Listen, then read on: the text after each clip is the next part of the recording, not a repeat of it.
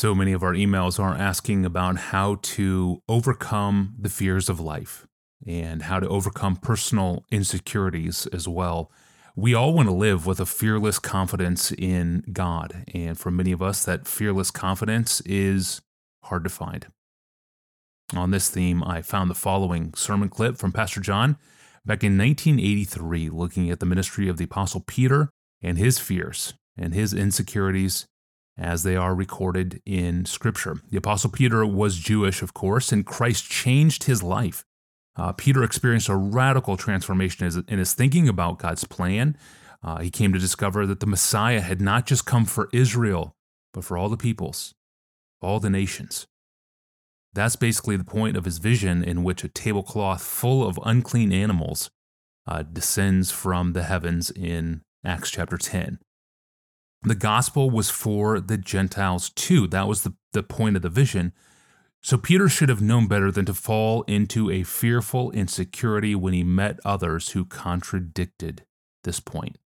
Galatians 2:12 explains what happened in his life where we read this that quote for before certain men came from James he Peter was eating with the Gentiles the non-Jews but when they came, he drew back and separated himself, fearing the circumcision party, the Jews.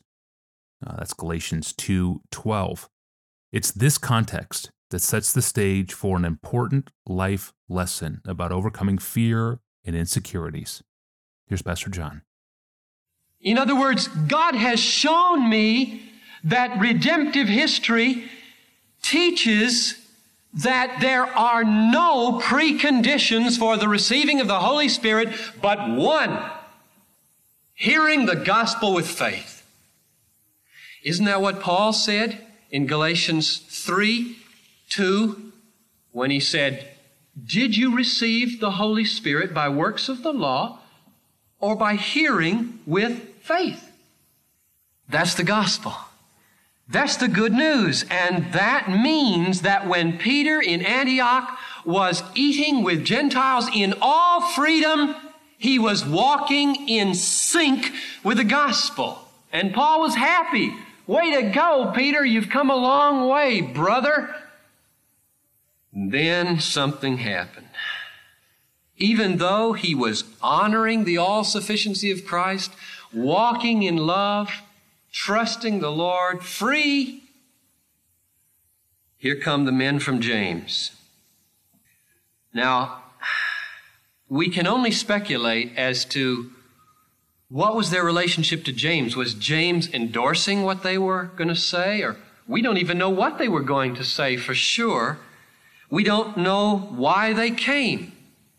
But one thing is made very explicit Peter was afraid of them. Why? Maybe they were capable of violence. I mean, he had really offended the conservative party in Jerusalem. Maybe it was simply that he would be called upon to give a theological justification of how he could neglect Leviticus 11, it's the Word of God. And he would come off poorly before the Christians in Antioch, and he doesn't want to.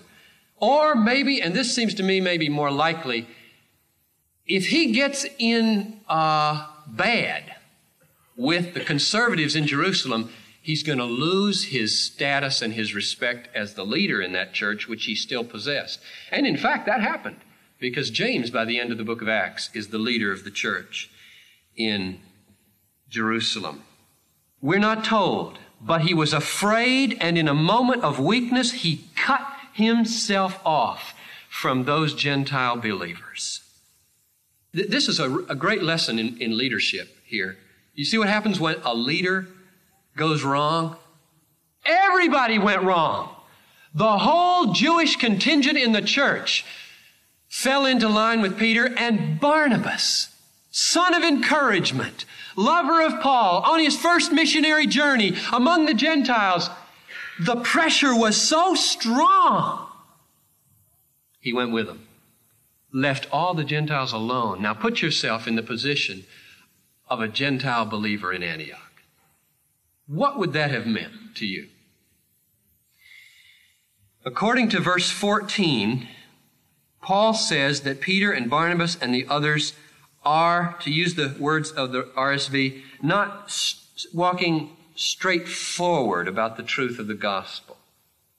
Better way of saying it, maybe, they're not walking right with the truth of the gospel. They are out of sync with the gospel.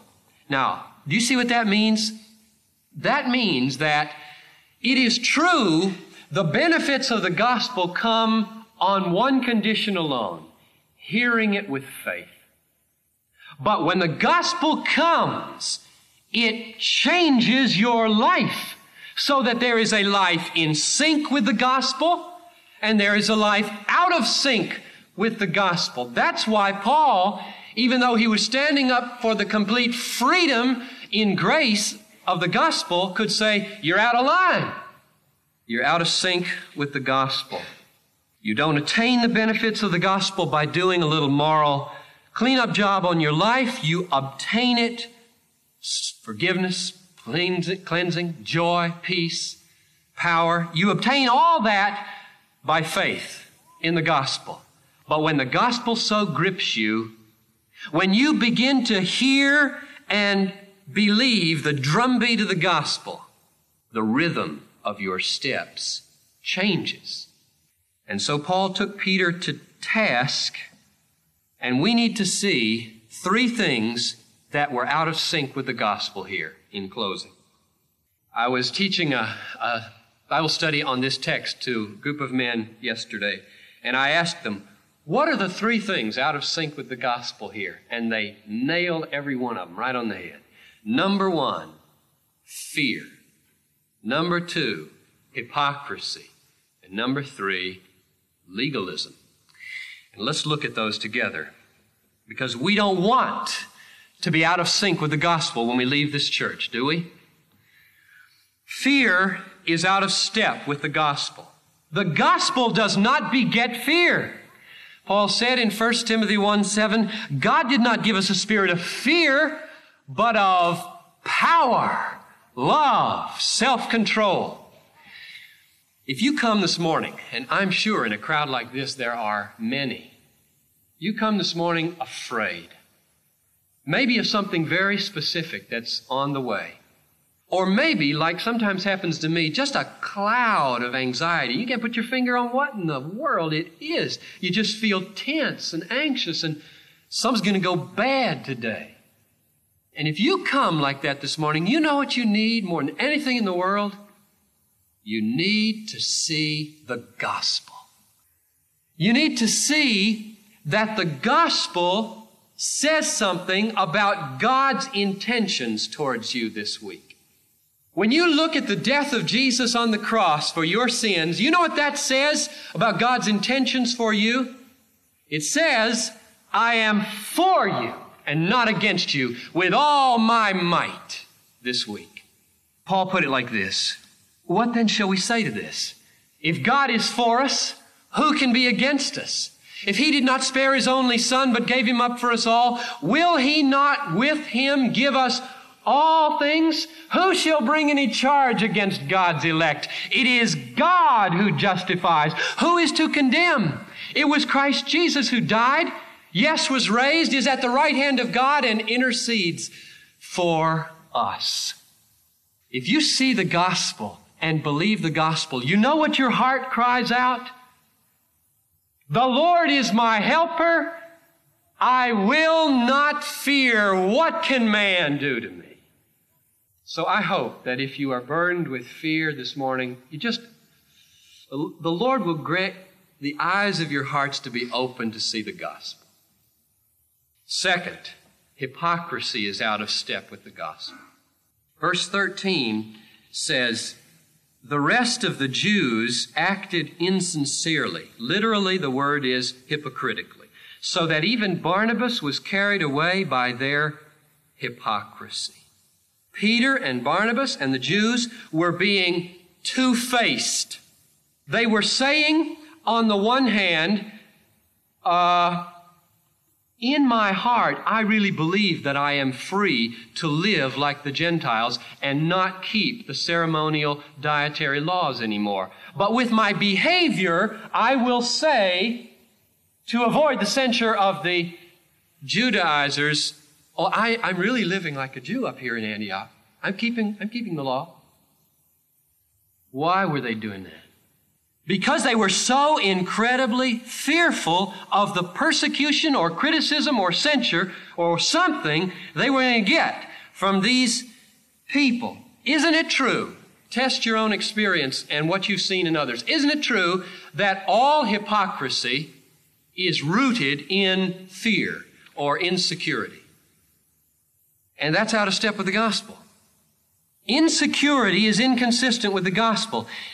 And I could just, I don't know how many in this room would be insecure this morning, just really insecure. No root and stability and firmness and strength in your life so that you have confidence and boldness as you walk through your days in God.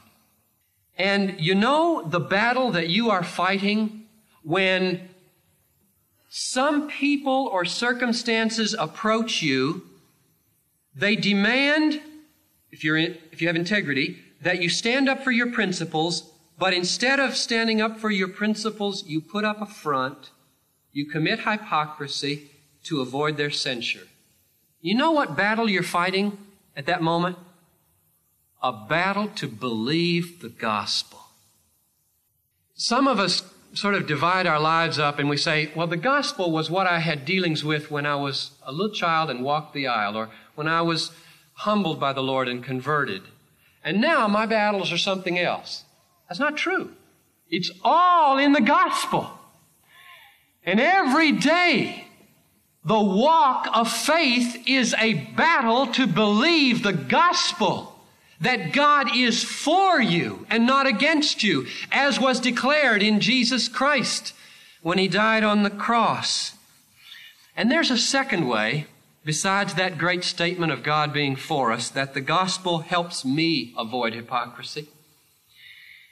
I picture Jesus in the gospel facing the cross a worse threat than I've ever faced or ever will face, having the option to play the hypocrite.